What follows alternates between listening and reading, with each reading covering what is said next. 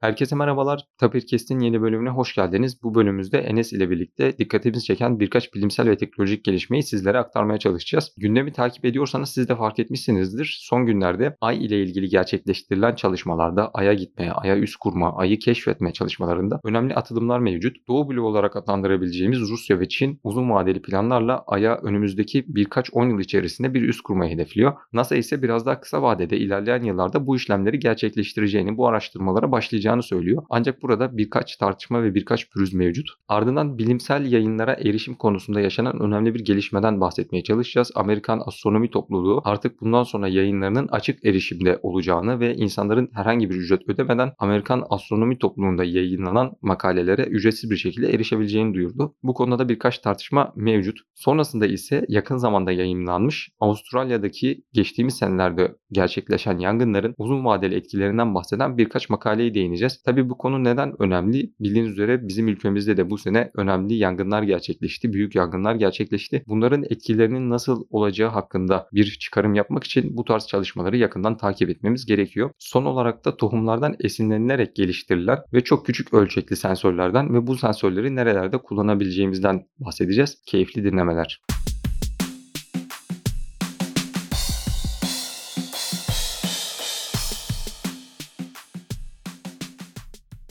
Enes hoş geldin. Hoş bulduk. Birkaç uzay araştırması var dikkatimizi çeken. Özellikle anlık olarak günümüze doğrudan hitap eden değil de birkaç 10 yılı 15 yılı planlayan çalışmalardan bahsediyoruz. Bu konuda özellikle Çin'in, Rusya'nın, Kore'nin ve Amerika'nın bir yarışı tekrardan başlıyor gibi görünüyor. Yani bu yarışa Türkiye'de ortak olmak istiyor. Hatta geçenlerde yaptığımız bir bölümümüzde de Türkiye Uzay Ajansı'ndan bahsetmiştik. Planladıkları, planlanan görevlerden bahsetmiştik. Ee, senin söylediğin ülkelere ek olarak Türkiye olarak biz de e, bu yarışın içindeyiz. Bu bölümde özellikle bahsedeceğimiz konu, bahsedeceğimiz araçlar Ay'a gidecek araçlar, Ay'la ilgili olan araçlar. Biz 2023'te Ay'a bir roket göndermeyi ve sert iniş yapmayı planlıyorduk. Ancak bütçenin ne kadar yeterli olduğu, bütçeyle ne kadarının başarılabileceği geçtiğimiz günlerde bir tartışma konusu oldu. Buna da değinmek lazım. Özellikle NASA'nın Artemis programında da mesela bir sıkıntı çıktı. İlk başlarda SpaceX ile bir anlaşma sağlanmıştı. Ünlü Elon Musk şirketi biliyorsun. Sonrasında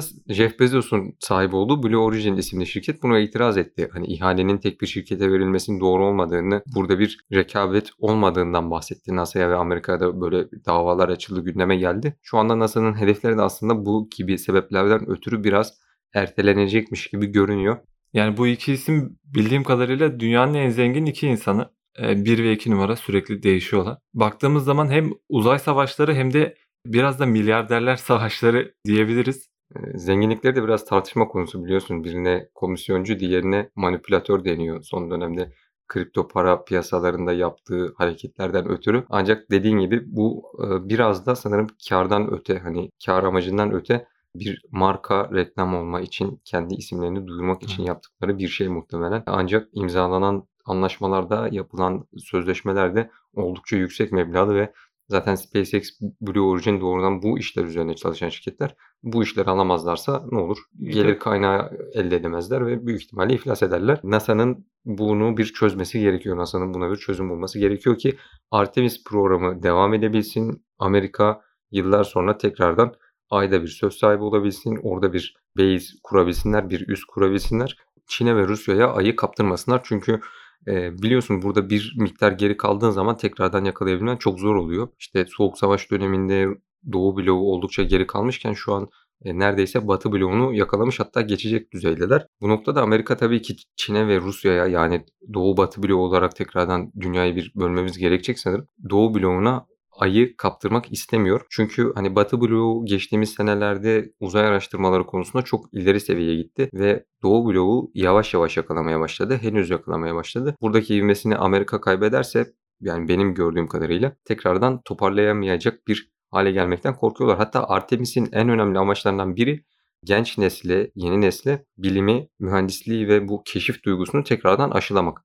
Çünkü o dönemde o Apollo'yu falan hatırlıyorsundur. Hı hı. Filmlerde gördüğümüz kadarıyla maalesef biz hatırlamıyoruz yaşımız gereği de. İnsanlarda ciddi bir heyecan uyandırıyor ve çok büyük bir kesimi bilime, mühendisliğe yönlendiriyor. O yüzden e, en büyük amaçlarından birinin de yine insanları bilime ve mühendisliğe, keşfe, uzay araştırmalarına yönlendirmek olduğu söyleniyor. Hali hazırda e, Batı bloğu hala biraz daha önde gibi duruyor. Çünkü Çin henüz e, Mars'a gidişi planlarken Amerika Perseverance aracıyla ilk denemede başarısız olsa da ikinci denemesinde bir örnek elde ettiler.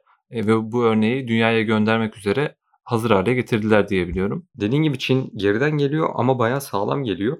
Uluslararası Uzay İstasyonu'na Çin Amerika tarafından kabul edilmediği ve istenmediği için adamlar kendi uzay istasyonunu geliştirdiler ve ilk aşamalarını tamamladılar. Ayrıca her ne kadar şu anda Amerika Mars'ta helikopter uçuran bir hava aracı uçuran ilk ülke de olsa Çin bunun hazırlıklarına başladığını, önümüzdeki 5-6 yıl içerisinde onların da uçuşlar gerçekleştireceğini duyurdu. Bu yönde çalışmaları mevcut.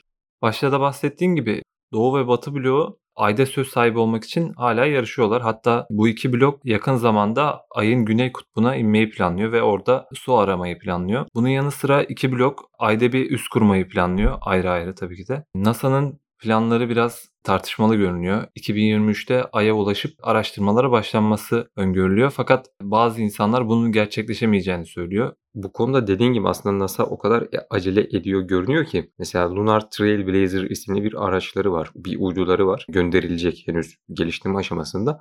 Bu uydunun temel amacı Ay'daki bahsettiğin gibi suyu ya da katı formdaki buz olarak bulunan suyu e, haritalamak, tespit etmek. Ancak gönderecekleri Viper isimli araç, daha doğrusu kısaltması Viper olan araç bu Trailblazer'ı beklemeden gidecek ve dediğin gibi ayın güney kutbunda e, buz aramalarına başlayacak. Ancak oldukça hassas olduğunu, bu alanda az çok bilgiye sahip olduklarını ve e, bir grup büyük oranda, büyük bir ihtimalle başarılı olacaklarını söylüyor.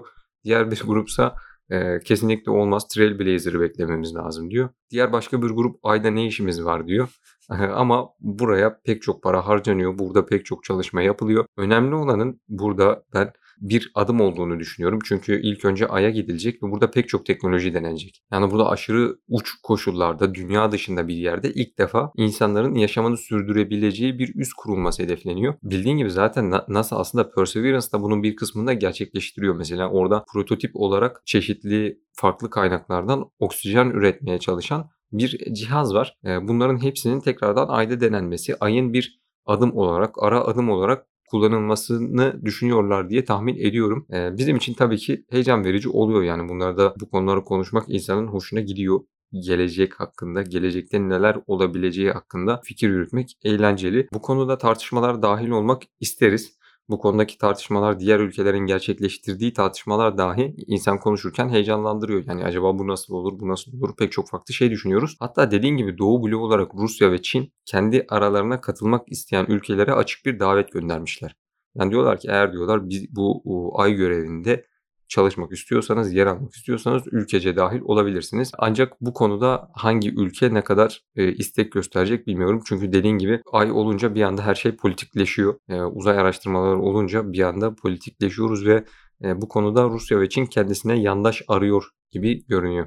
Ya senin de söylediğin gibi politika bilimin önünde şu an bir engel olarak duruyor diyebiliriz. Yani ben kendimce böyle yorumluyorum. Bilimin önünde engel olarak gördüğüm başka bir şey ise para. Yani insanların bilgiye, eğitime parayla ulaşması bence şu an çok büyük bir sorun. Yani dünyanın birçok yerinde bilimsel makaleler, araştırmalar genellikle kullanıcıya para karşılığında aktarılabiliyor. Bu konuda American Astronomical Society yani Amerika Astronomi Topluluğu bir adım atmış ve dergileri, kaynakları, bilimsel içerikleri açık bir şekilde insanlara sunacağını duyurdu. Bu konuda yayınlanmış daha önce bir makale vardı. Şu an tam olarak hangi dergide olduğunu hatırlamıyorum ama sanırım Nature'de. Bilimsel yayınlara erişimin adaletsizliği hakkında ve hemen altında bu makaleyi okumak için işte şu kadar dolar verip kaydolmanız lazım diye bir bildiri çıkıyordu. Bunu internette, Twitter'da özellikle insanlar paylaşıp işte ne hallere geldik neler görüyoruz diye e, yorum yapıyorlardı. Tabi bilimsel kaynaklara erişim konusunda çeşitli farklı araçlar var. Ancak bunları e, insan kullanmak istemiyor. Çünkü neden? E, burada verilmiş bir emek var. Burada ortaya konulan bir çalışma var. Hani insan istiyor ki ben bunlara hak ettiği şekilde hak ettiği parayı ödeyerek erişeyim. Yani sonuçta burada ortaya konulan bir iş var. Ancak bu sadece bir bilgiye erişme değil, aynı zamanda yazarlar tarafından da bir sorun olmaya başladı.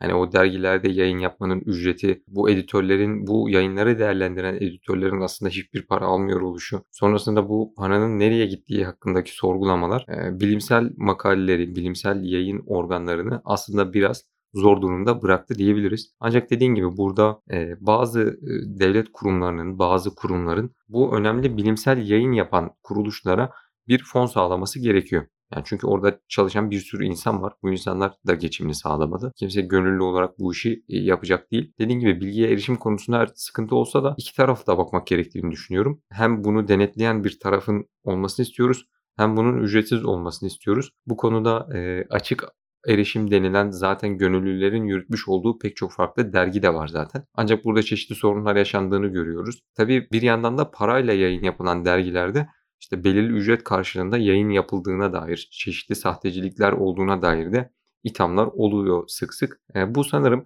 e, dünyanın sonuna kadar sürüp gidecek bir tartışma. Yani dünyanın sonuna kadar bu iş böyle gidecek dedin. Biz böyle yaşamaya devam edersek, doğaya bu kadar zarar verirsek dünyanın ömrü pek de uzun gözükmüyor. E, ne yazık ki. Biliyorsun ki geçtiğimiz aylarda Türkiye'de çokça yangın oldu. Çokça ağaç harap oldu ve bu ağaçların yanması sonucu çok fazla karbondioksit salınımı oldu. Geçtiğimiz senelerde de Avustralya'da bayağı büyük bir yangın olmuştu. E, yani bu yangının bırakmış olduğu tahribat da e, yavaş yavaş gün yüzüne çıkıyor. Yapılan araştırmalarda karbondioksit salınımının tahminlere göre iki kattan daha fazla olduğu gözlenmiş. Hatta bu çalışmalarda şundan bahsediliyor sadece atmosfere salınan karbondioksit değil, yangın sonucunda işte orada gerçekleşen kimyasal olaylardan ötürü ortaya çıkan diğer zararlı olabilecek maddelerin zamanla okyanusa işte dağa başka bir yere karıştığından özellikle Güney Okyanusu'nun dengesini değiştirdiğinden buradaki çeşitli alg türlerinin çeşitli mikro canlıların